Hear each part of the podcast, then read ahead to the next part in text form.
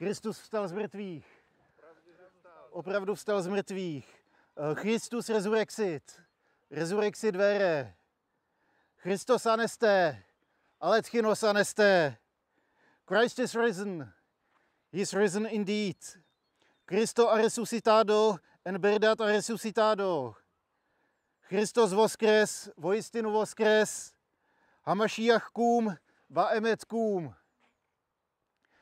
Velikonoční pozdrav, který jsme právě slyšeli v několika jazycích, je dobrou zprávou pro každého člověka a je vyznáním víry těch, kdo mu věří. V tolika jazycích, v kolika jsem byl jenom schopný ho přečíst, tak mi to připomíná skutečnost, že evangelium překonává hranice a boří bariéry. Bariéry mezi lidma, bariéry v našich srdcích, bariéry mezi náma a Bohem. A dneska jsme se tady sešli jako zástupci několika národností, několika jazyků a pro mě se to vždycky stává takovým krásným obrazem toho, jak jednou budeme slavit Boha v té vší rozmanitosti, pestrosti, barevnosti, kdy každý jazyk vyzná, že Ježíš je Pán. Proto jsme tady schromáždění ne kvůli našim rozdílům, ale kvůli tomu, který vstal z mrtvých. Opravdu to tak je. Jsme si jednoceni jednou vírou v jednoho Boha, jedním křtem, naplnění jedním duchem. Důvodem naší bohoslužby, kterou chválíme Boha, je totiž skříšení Ježíše Krista z mrtvých. To je zvěst Evangelia. Kdybychom ale ne, nečetli zvěst Evangelia, ale měli bychom k dispozici pouze Ježíšův životopis, byla by ta zvěst poněkud strohá. Ježíšův životopis bychom četli a v něm by se psalo, že pátek 3. dubna roku 33 se stal nejčernějším dnem lidské historie, protože byl popraven jediný skutečně nevinný, Ježíš Kristus. Bohu dík za to, že nečteme životopis, ale evangelium, protože tam ten příběh nekončí, ale začíná. Třetího dne po Velkém pátku se totiž všechno změnilo. Ježíšův hrob byl nalezen prázdný a stalo se něco, co přesahuje možnosti lidského porozumění, myšlení a mluvení, něco, co změnilo chod celých lidských dějin.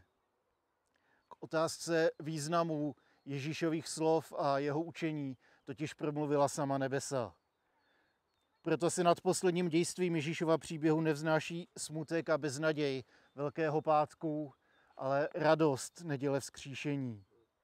Události nedělního rána dali zapravdu těm, kdo věřili, že život je lepší než smrt, že pravda je lepší než lež, že dobro je silnější než zlo a láska silnější než smrt.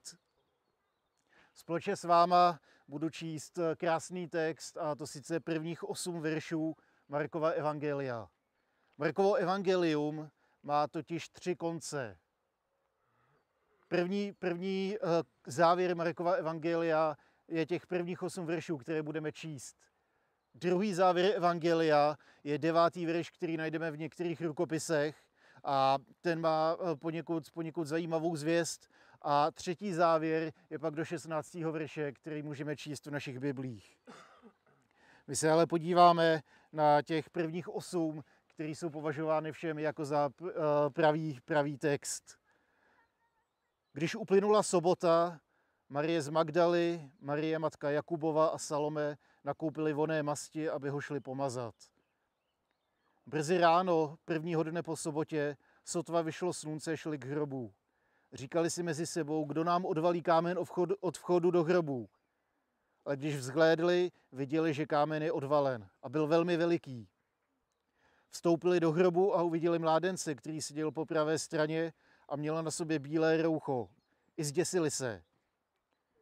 Řekli jim, neděste se, hledáte Ježíše, toho Nazareckého, který byl ukřižován. Byl vzkříšen, není zde. Hle, místo, kam ho položili. Ale jděte a řekněte učedníkům, zvláště Petrovi, jde před vámi do Galileje, tam ho spatříte, jak vám řekl. Ženy šly a utíkaly od hrobu, protože na ně padla hrůza a úžas. A nikomu nic neřekli, neboť se báli. Tady to je ta nejúžasnější zvěst, kterou lidstvo kdy slyšelo. Ježíš žije, není tady, vstal z mrtvých. Hrob je prázdný a Ježíš je vzkříšen a tím se mění dobrá zpráva o Ježíšově smrti za nás ve skvělou zprávu Evangelia. Bůh přetváří starý svět v nový a začíná tím u Ježíše. Smrt byla přemožena, symboly smrti zůstaly v hrobce a tajemný posel od Boha zvěstuje radostnou zprávu. Dobrou zprávu o boží milosti.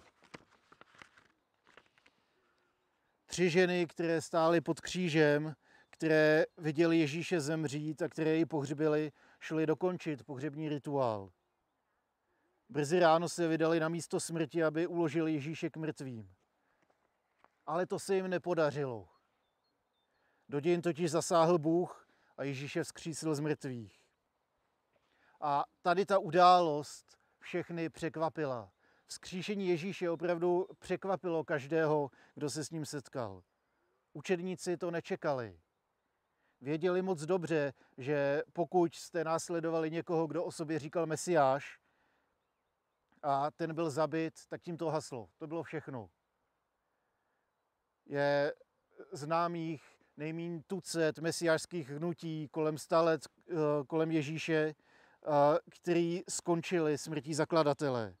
Pokud to hnutí chtělo pokračovat, tak eh, následovníci našli bratra nebo bratrance toho, kdo o sobě říkal, že je mesiáš a říkali, on je mesiáš, on bude pokračovat v tom hnutí.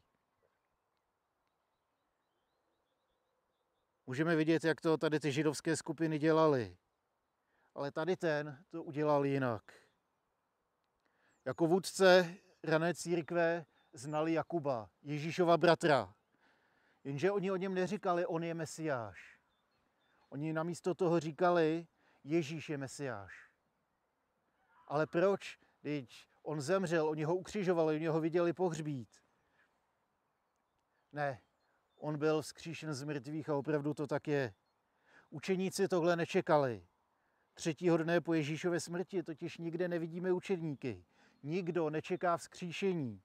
Ženy to nečekají, protože jdou dokončit pohřeb. Učeníci jsou zalezlí někde, někde v místnosti a bojí se toho, co když římani přijdou i na nás. Přesto by je ta zpráva neměla překvapit. Avšak to dochází spíš nám, kteří to evangelium máme hezky sepsaný a můžeme se do něj dívat znovu a znovu, otočit o pár stránek zpátky a říct si, aha, takhle to myslel.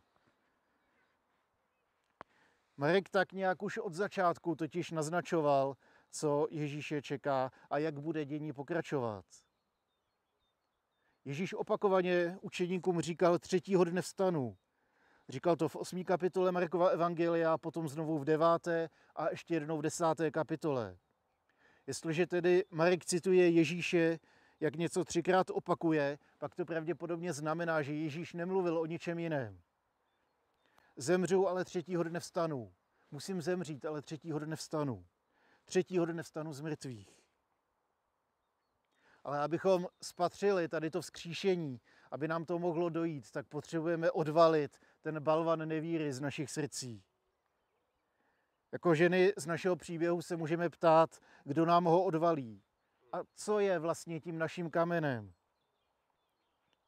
To naše nevíra, jsou to naše pochyby, je to strach, vina, dluhy, pochromané vztahy, nemoc nebo deprese.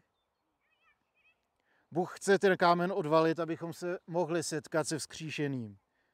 A jsem naprosto přesvědčen o tom, že když mu vírou dáme šanci vstoupit do toho našeho strachu, do naší nemoci, do našich dluhů, do našich pochromaných vztahů, tak může přemoci nevíru a může změnit naše srdce. A může proměnit místo smrti v místo radostného setkání se vzkříšeným Mesiášem, samotným dárcem života. Jsem přesvědčený o tom, že pokud Ježíši dovolíme vstoupit do našich životů, do naší nevíry a do našich situací, tak ještě dnes může začít dělat něco úžasného a ještě dnes může začít proměňovat naše životy. Mládenec, který ho ženy našly v hrobě na místo Ježíše, jim totiž nesl dobré zprávy.